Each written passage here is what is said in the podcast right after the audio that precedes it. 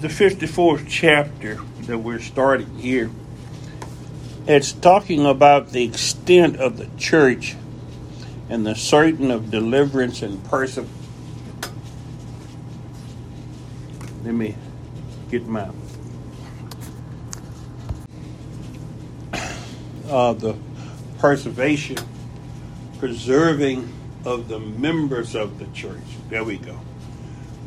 Didn't want, didn't want to say perseverance, but I meant preservation. In other words, God's ability to keep us through whatever we're going through. In other words, we're invincible, being invincible, the church. Once they realize as sons of God, it'd be like Jesus passed right in between the people that were trying to capture him because his time wasn't there yet. We have to start getting a mindset. This is all about mindset and faith, a stronger faith than what we have. You need to read, study the whole 54th chapter. I'm pulling two verses out of there today the 50, 15th and the 17th verse. It says, If anyone fiercely attacks you, I'm reading it out the Living Bible and the Amplified Bible. You have your King James Version, but as I was saying, in this day and time, we need to study. The biggest percentage of our day needs to be toward studying or reading or praying or conversing and meditating in the Word of God because we're in those times. It says, If anyone fiercely attacks you, it will not be from me. Whoever attacks you will fall because of you. It's, if we read know the scripture, whoever bless Abraham, he would bless. Whoever curse Abraham, he would curse. But you have to have a relationship intimately wound with God. You can't be like a lot of mafia people, a lot of people on television that's doing bad and then when something starts to happen or the consequences of the good guy about to do him something, then he say, Well, I know my rights here, you know, and the law says you can't do this. And no, but you're a lawbreaker, you're not doing right. The, this coverage from God comes when you obedient to his will, when you walking in his word. Let me, let me tell you that there. That you have to be in his word, walking in obedience. The 17th verse says, No weapon that is formed against you will succeed, and every tongue that rises against you in judgment you will condemn. In other words, this is the church militant. There are some people in the church that's passive. In other words, they may, you know, give their spouse or say something to their spouse or familiar, someone that they're familiar with. But so far as a stranger or somebody else that they don't really know, they're not as aggressive and they wouldn't get that person told or say what's on their mind and straighten out. They don't have that boldness. There's a lot of people in the church without that boldness, but that's not the spirit working in them.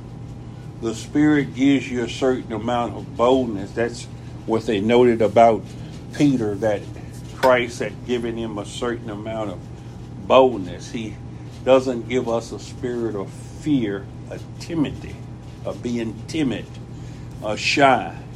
That's all those things really are not of God. Those are spirits. It says, This peace of righteousness and security and triumph over opposition in other words, the end day church is different from Israel, it's different from the early churches. The churches could start walking in victory and in triumph and overcoming. This is the inheritance of the saints. It says, is the inheritance of the servants of the Lord, and this is their vindication from me, says the Lord. So things could change. He's shaking the foundations. As I heard the news the other day was saying, people, you're not hearing a lot of the political parties that used to be advocating against climate change or whatever, they're seeing that this is real and this is a man made catastrophe that we're coming into. But it's also those that are spiritual see that it's the end time that God's reckoning that this is closing out. Time is fastly closing out. That's why I say we need to be studying, studying His Word. Now, I said when we're obedient that we're invincible. We're invincible to God finish whatever He has for us to do. Uh, what does no weapon formed against me shall prosper mean? Simply put, God was stating that anyone who is seeking to do evil against believers will fail. Though for a time it may seem that we're defeated in a situation, God assures us victory. Now, to a novice or someone that's not learning, they're not hearing the spiritual speak of that. The spiritual speak of that, you may die, somebody may kill you or whatever. But we know as as spiritual and children of God that that's not the end. That that that's not the end. And it seems as though it's prospering. And that's one of the things that Jesus gave us an example when he went to the cross and Satan didn't realize, the devil didn't realize if if he wouldn't have been such worldly and without understanding of God, that was his ultimate blunder was to kill an innocent man on the cross. God vindicated Jesus. I said that the Jews rejected a suffering Messiah, but through his death, God rose him from the dead and gave him all power. So that weapon that was formed against him, that destruction, when he told him in the Garden of Eden that he shall bruise your heel, but you shall bruise his head. That ultimate blow that the devil thought he was wreaking against Jesus was him putting an innocent man to death, and God rose him from the dead. So that's what we're looking for vindication from God against the opposition. So when we oppose or say anything, we, it must be spirit led. Now that that's the different thing. That, that that's what's happening with Christian nationality and a lot of people that are saying things that in the church. Eh, some of it may not be of God. That's why I say we're in the perilous times because you have to distinguish between the, the spirits that are speaking. And he tells us, try the spirits, see whether they be of God. But you would have to know about spirits. And in this last day and time, we're fighting, and our the weapons of our warfare are not carnal. So if they're not carnal weapons, they're spiritual weapons. Is by pulling down strongholds of the adversary. But to do this, we have to be led by the Spirit of God. So he's talking to born again believers. He's talking about people that know God and are waiting for the Spirit to lead and guide them that are attuned to the Spirit of God. Because just because you allow somebody to do something or just because you do something, that doesn't mean that God is in it. Uh, you're a true professing Christian to do those things. What is the weapon of our warfare? Uh, the helmet of salvation in the book of Ephesians, the sixth chapter. And we go into about putting on the whole armor of God. And each morning in my prayer, I, I ask God to place that, and I go through that He have my loins girded up in truth. And you have to gird your loins up. The truth wraps about you. You have to be in the truth.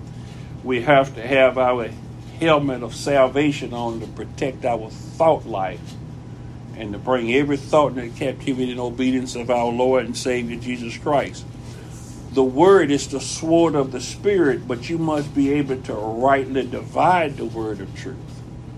You must have the shield of faith to quench the fiery darts of the adversary because that's where they come from sometime when somebody say something to you and that's been happening with me and some of my relatives. Is me and people watch what you say and everything because that's the most dangerous weapon. That's why it says every tongue that rises against you. But that also is talking to you because it's a double edged sword. So you have to watch out for the things that you say, murmuring and things within your own household. That's why I say that enemies are those within your own household because they are little murmuring and smart com- comments and complaints. All of that is against scriptural, the obedience of God. So it, word, the power of life and death is in words, and the power of controller in, is in those words. So that's why we're losing the battle a whole lot of times because we're not even getting out on the battlefield before we get angry with our spouse, our children, or somebody else, and we've damaged the whole day for us because it started out in rebellion or oh, disobedience. We have to watch the retorts that we make, the, the comments said back or whatever. We, we have to guard our tongue. Yes. It says to be constant in prayer. When prayer and supplication, let your request be known to God. So everything, even with your children, spouse, anybody, you have to turn them over to God. Anything that they're saying to you, try not to retort or try not to get even or try to bring that to where you take that to God. And then when God's chastening, however God's handling them with that. It was me and my daughter, somebody was talking the other day, somebody was talking about the family, how this person was, what he was fighting with his mother or father or something, whatever. But we do know about God's word says, honor your parents that your days be long. And then some things about the child that the ravens of the air or pick their eyes out or whatever. There's a lot of horrible deaths. We look what happened to Absalom for going against his father. Even though David told him to deal gently with him, Joab put him away. You know, so all of these consequences coming, when we start understanding the Bible, we, Bible, we start to understand that every transgression received is just recompense of reward, and that man is not the ultimate judge of the rewarder. It's God that chooses how are these things happening to you. So some of the sicknesses that's happening to us, some of the, the things that are going on in our life, some of our financial shortfalls, some of the things going on, there's a spiritual war going on and you may be losing the battle in that area. It may be God doing these things. We have to see these things. Uh, so, when obedient, I said we were invincible. Deuteronomy, the seventh chapter, and the 24th verse. It says, And he will hand over their kings to you, and you will make their names perish from under heaven no man will be able to stand before you until you have destroyed them. Uh, the Living Bible says, He will deliver their kings into your hands, and you will erase their names from the face of the earth. No one will be able to stand against you. Children of Israel is coming into the promised land. Their time was up. This was some 400 years after the promise to who? Abraham. That he brought the people back for the inheritance. So we have our example in the Old Testament that, where he's saying this is the heritage of the children of God. I was telling you on the way up here about my father's house and about that this is, if we look at it, a year of Jubilee, a time of Jubilee, where he's going to restore all of that that the cankerworm and all of these things has destroyed but we're gonna have to go in to possess these things. When Joshua and them went in to possess the land, it wasn't that God just handed it to them. A lot of people saying you make one step, God makes two. No, that's not Bible. That that's nowhere in biblical. But there are things that we have to do. He told Joshua, just as he told Moses, he said, "Everywhere the sole of your feet planted, that'll be a possession for you. We have to find out what possessions God has for us. We have to come in the church and find our purpose and what God's plan is for us because we can't get someone else's blessing. We can't get into a place someone else has. So we see that God's going to fight politically for us to take the land. And when I say take the land, I'm not talking about American. I'm not talking about someone from Baton Rouge or New Orleans. I'm not talking about someone from another nation or country. God's people are scattered throughout, but God's word is that his people would possess the earth. So we're talking about possession of the whole earth is for God's people because the earth is our inheritance.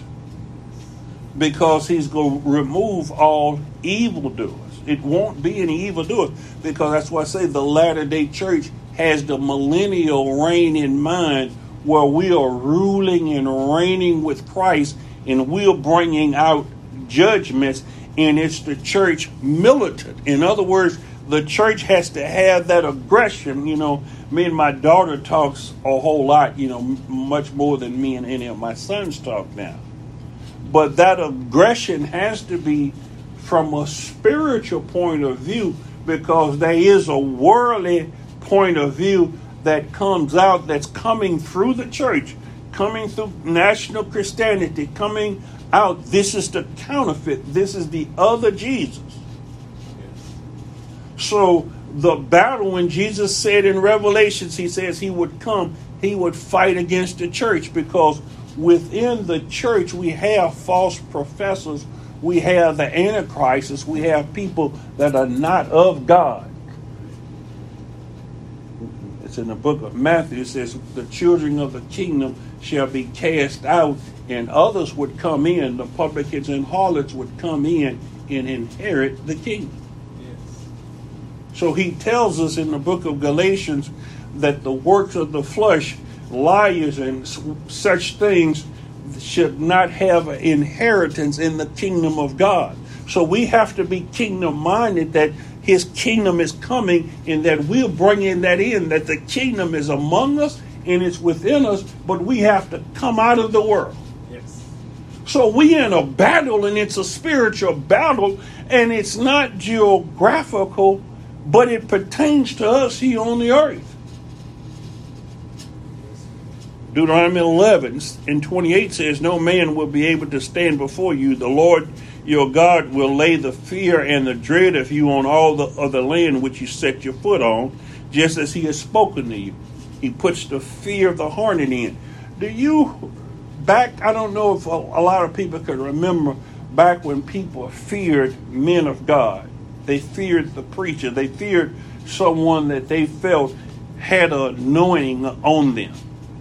When Elijah would come to villages, when Samuel would come to villages, they say, if it's coming for good, what are you coming for? See, because the prophet usually dealt a measure of doom. So this is no plaything. We have to get that seriousness. We have to get a spiritual mindset that this is a life and death battle that we're in. This is no joke. It's no laughing matter. This is for keeps. This is for spiritual inheritance. The Lord will defeat your enemies before you. They will march out together against you, but scatter before you in seven different directions. All of those that tend to gather against you. Now, you have to look at it from a physical point of view but you have to interpret it spiritually. Because there are people that are get behind your back and tail bear, they'll gossip about you, they'll backbite you. All of these you you have to realize whether they believers or unbelievers, all of this have to be punished. Whoever it is doing wrong, God punishes wrongdoers. That's the mistake Israel made. They thought that they were God's people. They like the Pharisees, that they could do wrong and evil because they were physically tied to God. But Jesus dispelled that myth. He says, Those that are my sisters or brothers are those that do the will of the Father. So disobedience has an ultimate penalty to play. pay. So you can listen at the prosperity people go in and pull out all of the scriptures about the blessing and prosperity, but you have to look at the curses and everything applying to your life because the the scriptures, the word of God is like a double-edged sword. God applies it. Man is not applying it. So you can be a hypocrite, but God says, I'll deal with the hypocrite. I'll deal with that person that's saying one thing and doing another. That's why a lot of people try to find man or ask man or appeal to man and please man. But it, the decision is not for man to make. The decision is God making, so somebody else will come in and change that whole thing because you trusting and depending upon man and not God. You dependent upon nepotism or something. The Lord will cause your enemies who rise up against you to be defeated before you. They will come out against you one way, but flee before you seven ways. And I've seen a lot of people that have done stuff to me or that I considered enemies or whatever I, am not happy what has tr- transpired or happened to them or whatever. But see, all of these things help build your faith in God when you see these things happening and what's going on. That's why a lot of times, as Samuel say, "Well, look, uh, Job, you plead and, and alpha sacrifices for your children or other people, or you ask people not to do. They don't understand what they're doing because what you doing to me you're doing to God. Yes. He says, I'm the apple of his eye. So if you cursing me out, whatever you saying or doing to me, that's why he says, pray for your enemy. Pray for those that despitefully use you. Pray for all because you really don't understand what you're doing to me. God's gonna pay you back for that. I'm having I'm being merciful. I really feel sorry for what's gonna happen to you. I feel sorry for the position you putting yourself in. That's not good. It's going to look like you prospering in this. You remember I said that I was praying about the person that you remember with my automobile and everything, and I say, well, he that was he, that was evil. Uh, uh, it's a whole lot of things in my life. I bring that before God in prayer, or whatever, and ask God to help me forget about those things. Help me, but I'm, you watch between me and them. That's right here in, in this church. There are many people that I pray that say, Well, God, you see what didn't happen. You judge. As he, David says, You watch between me and them. The whole time that David was running from Saul, he knew he had to keep his hands clean, even though he had unbelievers around him. Abishai said, Look, let me jab him with this spear. I wouldn't have to jab him a second time. He was mad at Abishai, and he later on had to deal with them because it says, God says, Touch not my anointed, do my prophets no harm. He told Saul how much it hurt him to even cut his garments like that. Well, we have those scriptures in the New Testament. Rebuke not elder. There are certain people where you're not in a position to get the pastor told. You're not in a position to do the elders of the church. It says, let two or three, and that is elders or other people come in and level these accusations. You're not in a position to do that. We have to respect positions and authority, what God says. That's why he says, watch people who twist the scriptures and bring in things because now it's much more deadly because you're damning your spiritual soul to eternity. See, it's worse physically as your parents done told you that old saying, sticks and stones may break my bones, but words will never hurt you. Yes. Well, words are the thing that damns you. He says, every sin against man shall be forgiven except blasphemy against the Holy Ghost. And that is speaking against the truth fighting against the truth. So the words you say, you say something to your spouse or your children, they'll remember that the most the rest of their lives. That cuts deep. Now they'll get over a lick or something, somebody punching you or whatever. You get over those things. It may learn you a lesson of who to fool with, who not to fool with, or whatever. But words are, they're saying that's what you really think about me. That's what's in your heart about. He says that Jesus. What did Jesus say? That which comes out of a man is what defile a man, not what goes into it. We need to find out what's in your heart, what's in your mind. Joshua 1 and 5 says, No man will be able to stand before you to oppose you as long as you live, just as I was present with Moses, so I be, will be with you. I will not fail you or abandon you. You have to assimilate that into yourself. That's what Jesus Christ did. All of these things was within him, and he knew. That says Herod was after him. He says Herod couldn't do him anything till his job was complete. You have to believe if God has you on a destiny, if he had a fate for you, F A T E, whatever that faith, whatever he has, whatever you see, you make sure of that call and you walk in the Lord and don't fear man. In that boldness, that faith and confidence in God, that's what makes you invincible. Yes. Because Peter knew what death he was going to die after he got an older age. That's why he didn't equivocate or try to get out of it. He said, Well, no, I want you to crucify me upside down the other way. But he wasn't fearing for his life and cowering for his life as he did in the garden when he ran away from the three young maidens who accused him of being with Jesus. He didn't deny Jesus now. He was going to his death because he knew that was part of God's word. He had become a him. Joshua 21 44 says, And the Lord gave them peace just as he promised, and no one could stand against them the Lord helped them destroy all of their enemies. Now, verse 13 in this 54th chapter says, And all thy children shall be taught of the Lord, and great shall be the peace of thine children. Why is there peace? Why is your children having peace? Why is peace coming to you?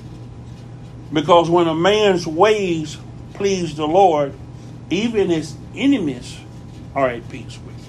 You. So as you go around doing the work and pleasing God, your enemies go have in the Old Testament when they says they go put the dread of the hornet on them. Uh, me and Brother Dent was talking about that, and Dent was asking me what that meant. Was it literal hornets? You know, I don't think it was literal hornets. It's just that when you spoke to somebody in those days about a hornet, a hornet driving them out, the people over in Africa and some of these other places that have dealt with hornets.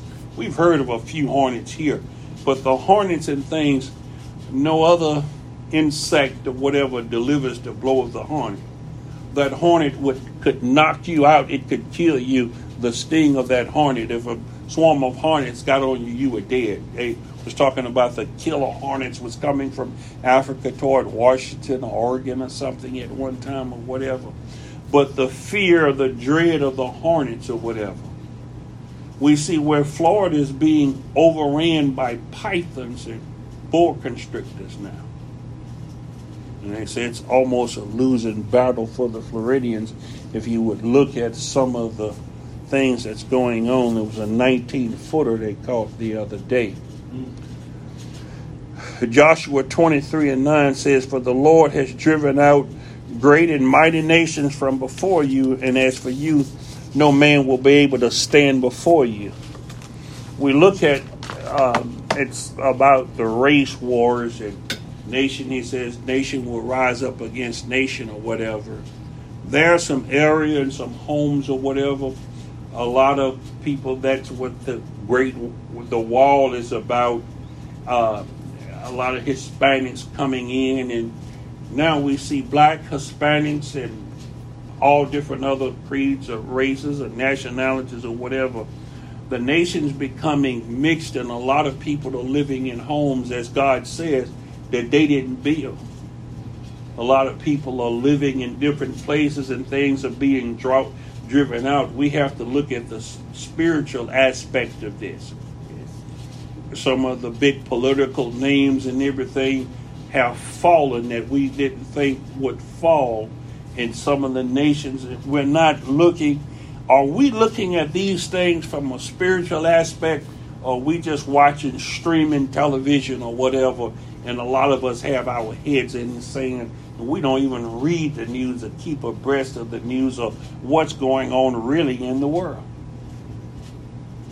Well, there were those the same. It says times will be as that it was in the days of Noah. They were eating and marrying, giving in marriage. You so occupied and tied up with the world, you don't see what's going on around us. But we know if you keep listening at this thing spiritual, that's why you get stronger and bolder and you're getting more aggressive because you know it's a spiritual warfare. The the devils are getting wiser also though. See, because the devil is no longer afraid of you. If you notice that, that Jannes and Jambres, it tells us in the book of Acts, they withstood Moses. They didn't just turn and run, they withstood Moses. Now the devil's, his ministers have been changed into angels of light now. They're in the churches, they're preaching, they're behind the pulpits and everything. They putting same sex marriage, they putting all of these other things in the pulpits. The Methodist Church, and I was telling you about it, and the Southern Baptist Church, and all of these churches, where it's coming apart at the seams. What's the teaching of the apostles? In Matthew 16 and 18, and I say unto thee that thou art Peter, and upon this rock I will build my church, and the gates of hell shall not prevail against thee.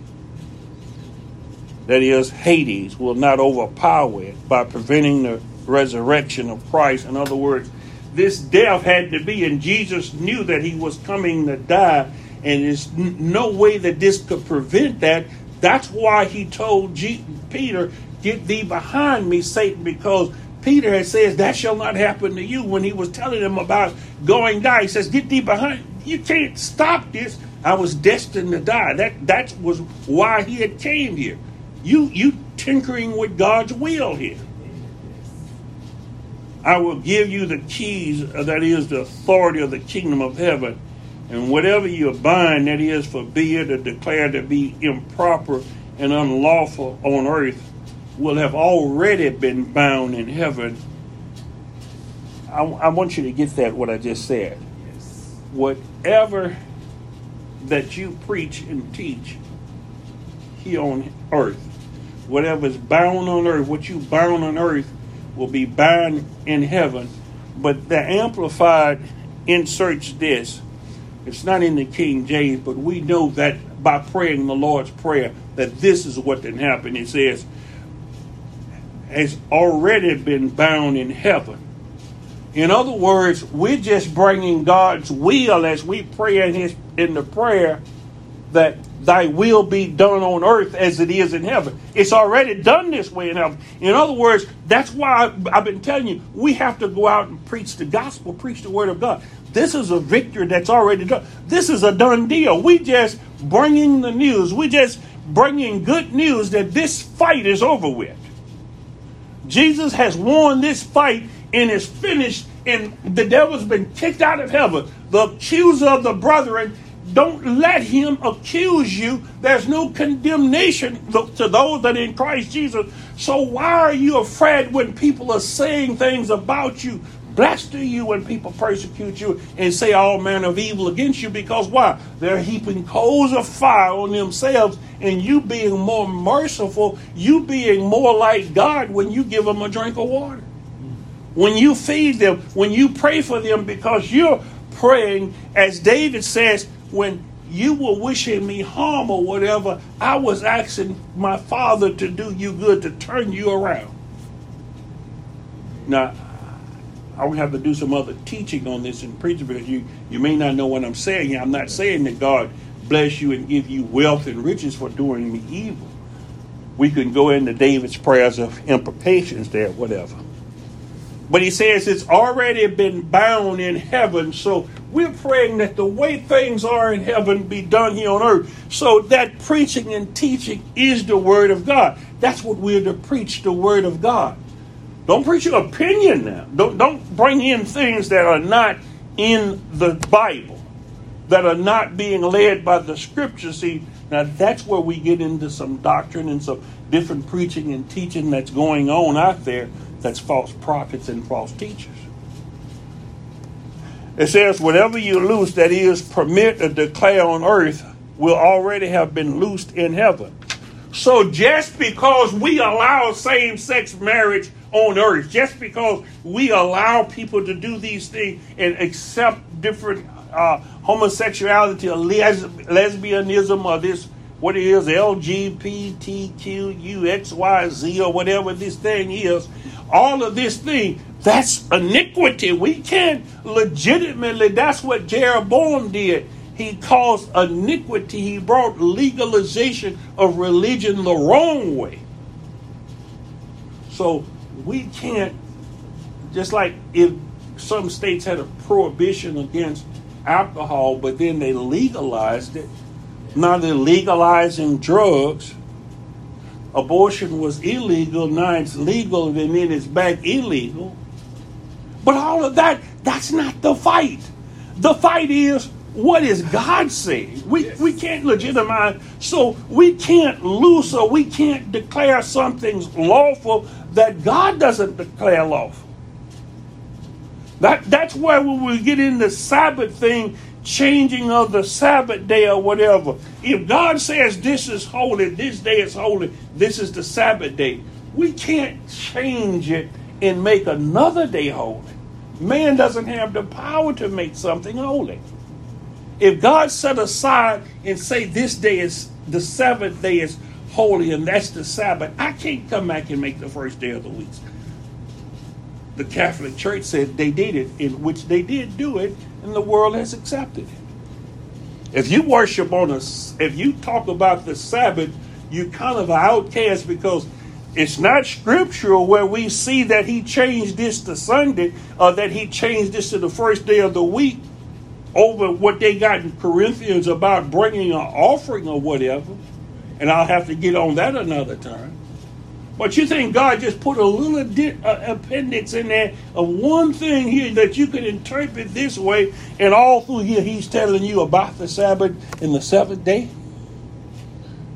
Like I said, we need to study, rightly dividing the word of truth so you won't be tossed and turned by any wind of doctrine because there's a lot of preaching and things out there that sounds good. There are a lot of college and seminaries that sent their people into all of the world with good preaching, good oration, and standard doctrine where they've pulled things out of here and made a religion of it. But God's saying that's not where your security is. Then he gave the disciples strict orders to tell no one that he was Christ, the Messiah. Now, if he told them to not tell anybody, now the revelation comes. All men knows that this same Jesus is both Lord and Savior. See, you don't need nobody to tell you who Jesus. If you don't know who Jesus is, you got a problem. Jesus, the Father has to reveal the Son unto you, and then the Son reveals the Father for the come into that relationship. There are a lot of people still on the outside of that relationship. So here's a church in Laodicea in the book of Revelations 3.17. He says, I know thy works that thou art neither cold nor hot. I would that thou were cold or hot, so then because thou art lukewarm, and neither cold nor hot I will spew thee out of my mouth, because thou sayest, I am rich and increase with goods, and have need of nothing, and knowest not that thou art wretched and miserable, and poor and blind and naked.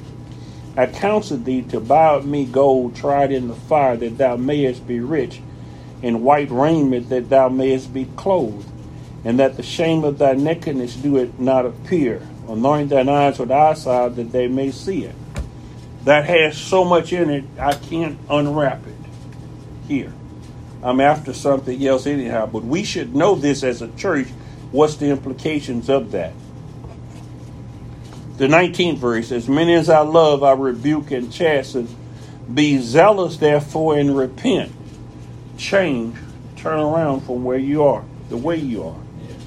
Behold, I stand at the door and knock. If any man have hear my voice and open the door, I will come into him and will sup with him, and he with me. To him that overcometh, I will grant to sit with me in my throne, even as I also overcame and, and am set down with my Father in his throne. He that had an ear, let him hear what the Spirit says unto the churches. So they don't have a relationship. Christ is knocking at the door. So that's a church that's outside of that relationship. So does any of this invincibility apply to them? They're wealthy. They have everything. They think that they don't have need of anything. So does any of this invincibility that I was talking about apply to them? That any weapon formed against them will shall not prosper? None of that applies to them. Why? Because they are part of the disobedience. So we're talking about what is the security of the saints. That's how you have to know that you're in Christ. Job 11 18 says, You will have courage because you will have hope. You will take your time and rest in safety. So you don't get perturbed by everything that goes on around you. He says, because we know he says, see that you be not troubled. You know, some of us has had some pretty hard lives. Some of us has become temperate. Some of us learned contentment. But all of these things add to our assurance in Christ, and we know that none of these things cause us to be outside of Him. Psalm 91 and 5 says, Now you don't need to be afraid of the dark anymore, nor fear the dangers of the day. Thou shalt not be afraid for the terror by night, nor for the arrow that flies by day. In other words, you won't be able uh, uh, worried about circumstances, uh, uh, the plague of COVID, uh, all of these things, because we know things happen, and if anything happened, we know that this doesn't separate us from the love of God. So whether we get COVID and die, whether something happens, we're not afraid. That's why I say He hadn't given us a spirit of fear. Yes. You know, a lot of people are afraid to die when death comes and they feel getting they getting close to death. They want to run, join the church, and all of this. You have this fear, and like I said, you have assurance. We had a, a dear sister that faced death a few months back that we had uh, very strongly because that's just resting us sleeping in the Lord. That's why it says you don't fear of what's going to happen day or night. That leaves from among us. Now, I'm not saying that you're some sort of sadistic person that looks forward to these things or whatever. Even Jesus Christ, when he came to the Garden of Gethsemane, he said, Father, if there's any other way, but nevertheless, thy will be done. So we're not saying that you go around, oh, I ain't scared of death. Now that's not natural or normal either. It's not spiritual either. Because fought, didn't Paul flee several times and they let him down in a basket, getting away from death? Psalms 112, 7 says, He will not fear bad news. His heart is steadfast, trusting confidently and relying and believing on the Lord that whatever comes, as Job, Job wasn't shaken by the circumstances and the things was going on.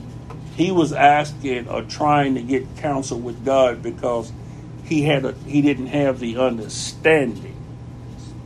But you remember I said when you become spiritual, God gives us understanding to understand the scriptures.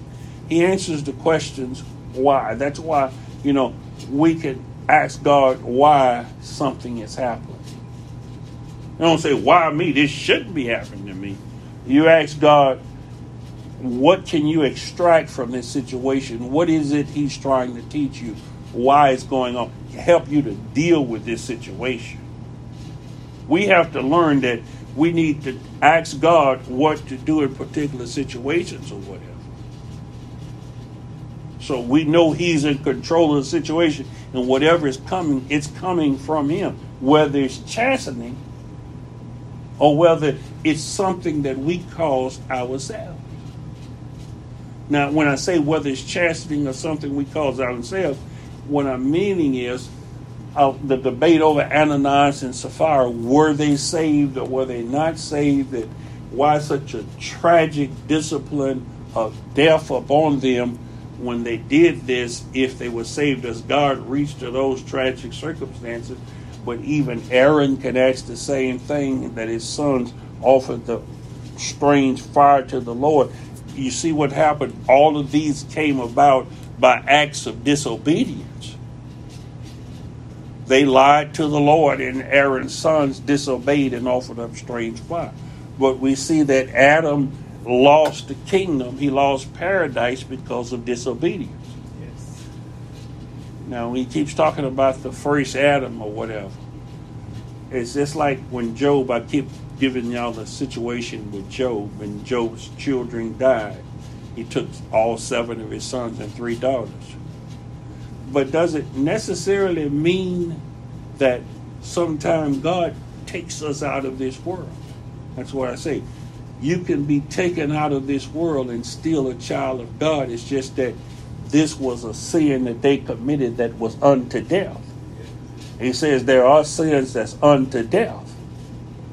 But that doesn't mean that they still wasn't Job's children, that Job wasn't going to allow Elihu and Eliphaz and Zophar to come in and talk about his children and what kind of life his children live. No, these are my children that you're talking about, even though they're not here or whatever. God was the one that chastened them, but we don't know who's saved and who's not saved. So we can't make that judgment standing over someone. We can't make that judgment in life. Judgment is in God's hand. So, when you lie down, you will not be afraid. When you lie down, your sleep will be sweet. Uh, the living says, when with them on guard, you can sleep without fear. You need not be afraid of disaster or the plots of wicked men, for the Lord is with you and he protects you. You be able to rest at night. When you pillow your head, you're not worried about who's scheming on you and what's going on. As they say, God got you back. It's no use in both of y'all staying up. You go to sleep because he that keepeth Israel neither slumber nor sleep. So we have to see our invincible ability to man. And he says, Fear not him that can destroy the body and mind, but fear him that can destroy the whole body, mind, and spirit and soul in hell. Yes. See, because there is such a thing that God says. Now, I know man preaches a different thing, that they're burning and doing all these things. But God says the soul that's in it shall die. He didn't say he's going to go to a burning hell or whatever. He says the soul that in it shall die. From dust you come, to dust you will return. Yes. Now, to those that teach that these people are somewhere in heaven with the Lord looking down upon us and everything, in the book of Acts, David and Stephen says, David and Paul says that David is in his sepulchre with us today. He's dead. Ecclesiastes says the dead know nothing. So I don't know where these other teachings and preachings coming from, but I do know what Scripture says.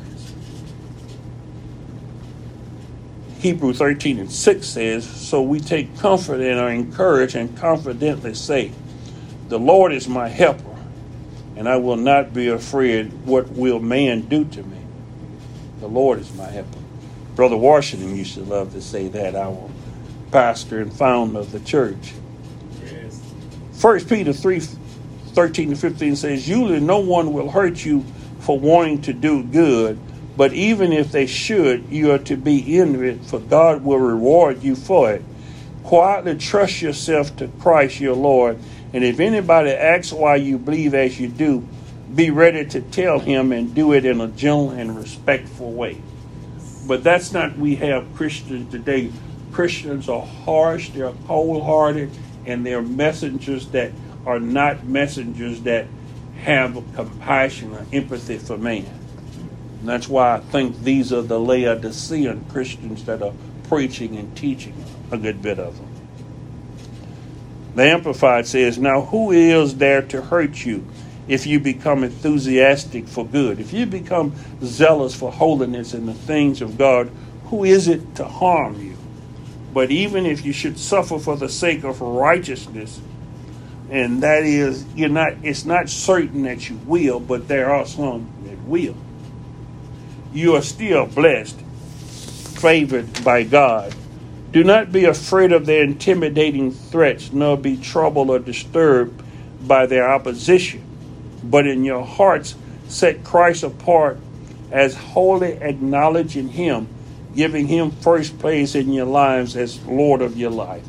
Always be ready to give a logical defense to anyone who asks you to account for the hope and confident assurance that you have.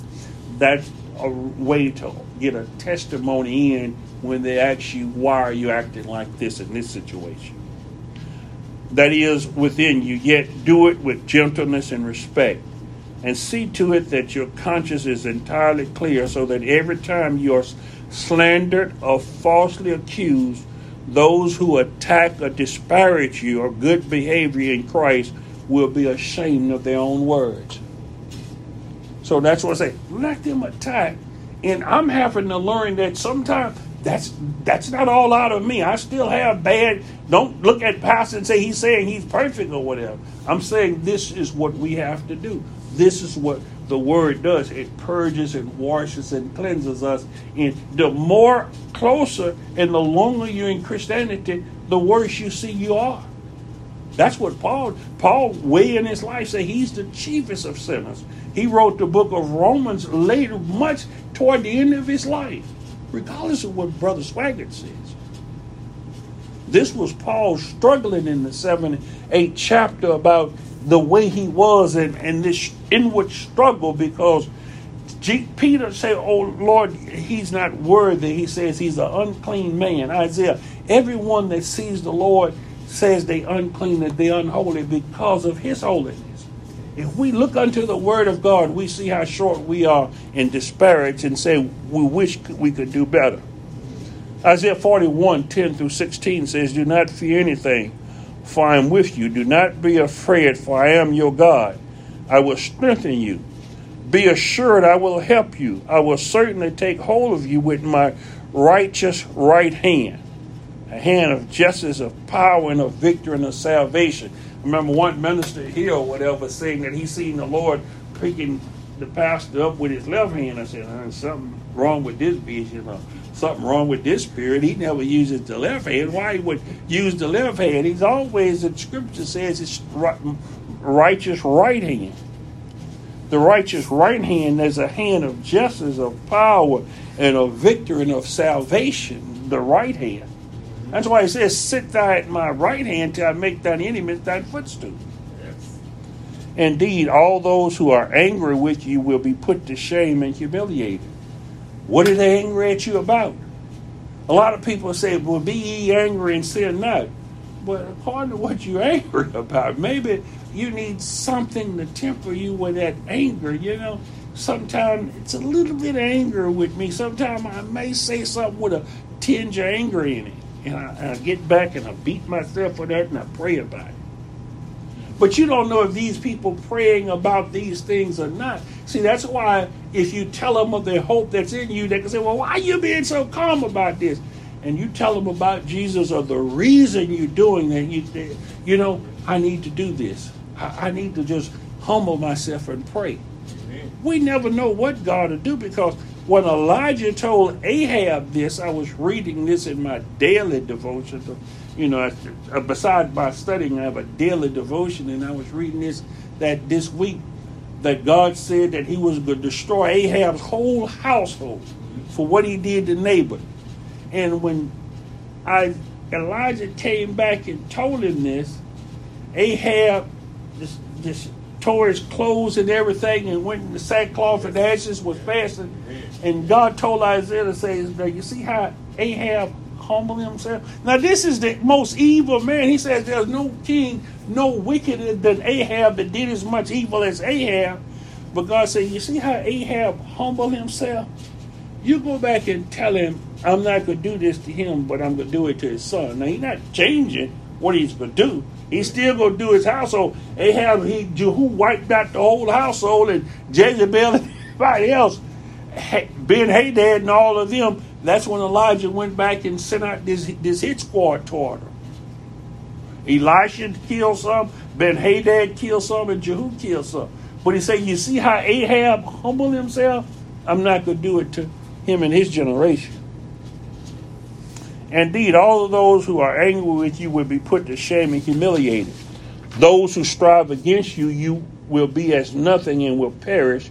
You shall search for those who quarrel with you, but will not find them. And that's what I say. I look back over the years, different people and different things and happen. It makes me believe that much more in God. But I'm just telling you, you start making a correlation with how God's working in things in your life. This would strengthen your faith. This would give you ever increasing faith. Uh, I had that in two or three different versions, but that's going to take me further than I want to go. Evil men put to silence. Job 5 12 through 16. He frustrates the devices and schemes of the crafty so that their hands cannot attain success or achieve anything of lasting worth. He catches the so called wise in their own shrewdness, and, in, and the advice of the devious is quickly tar- thwarted. In the daytime they meet in darkness, and at noon they grope as in the night.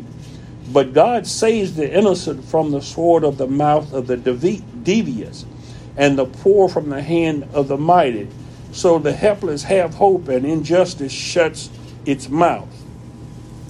You see how God's protecting us that are in Him, those that believe in God and are strengthened by Him. There are plenty of ways that God's keeping us and we have to do is let me close this because I won't go over the rest of this Sunday. And the preaching's will be about this on the Sabbath day. So the teaching will end here with James 4 7, as I was telling you about Ahab. It says, So submit yourself to the authority of God, resist the devil, that is, stand firm against him, and he'll flee from you if we submit ourselves, so God says, submit yourselves to the authorities, the those that have authority over you, or to the authorities or the rulers in general. We pray for our mayor, governor, president, leaders, our pastors. We pray for one another. We submit ourselves to God. But in that submission to God, we have to resist evil. We have to resist the devil. We have to resist evil thoughts. We have to resist bitterness. We have to resist all of these things now that are carnal, that breeds carnality, because we can't inherit. We have to be being big, obedient to the Word of God, because if we want to inherit the kingdom, to rule and reign in the kingdom, we have to have clean hands. But Paul says, Now the works of the flesh are manifest, which are these adultery, fornication, uncleanness, lasciviousness, idolatry, witchcraft, hatreds, variance, emulations, wrath, strife, seditions, heresies, envyings, murders, drunkenness, revelings, and such like, of which I tell you before, as I have also told you in time past, that they which do such things shall not inherit the kingdom of God. So we have to be obedient to God. We have to see that all of these are the schemes and devices of Satan. Yes. That you carry around hatred, that you carry around carousing and riotous living. You know what lasciviousness is?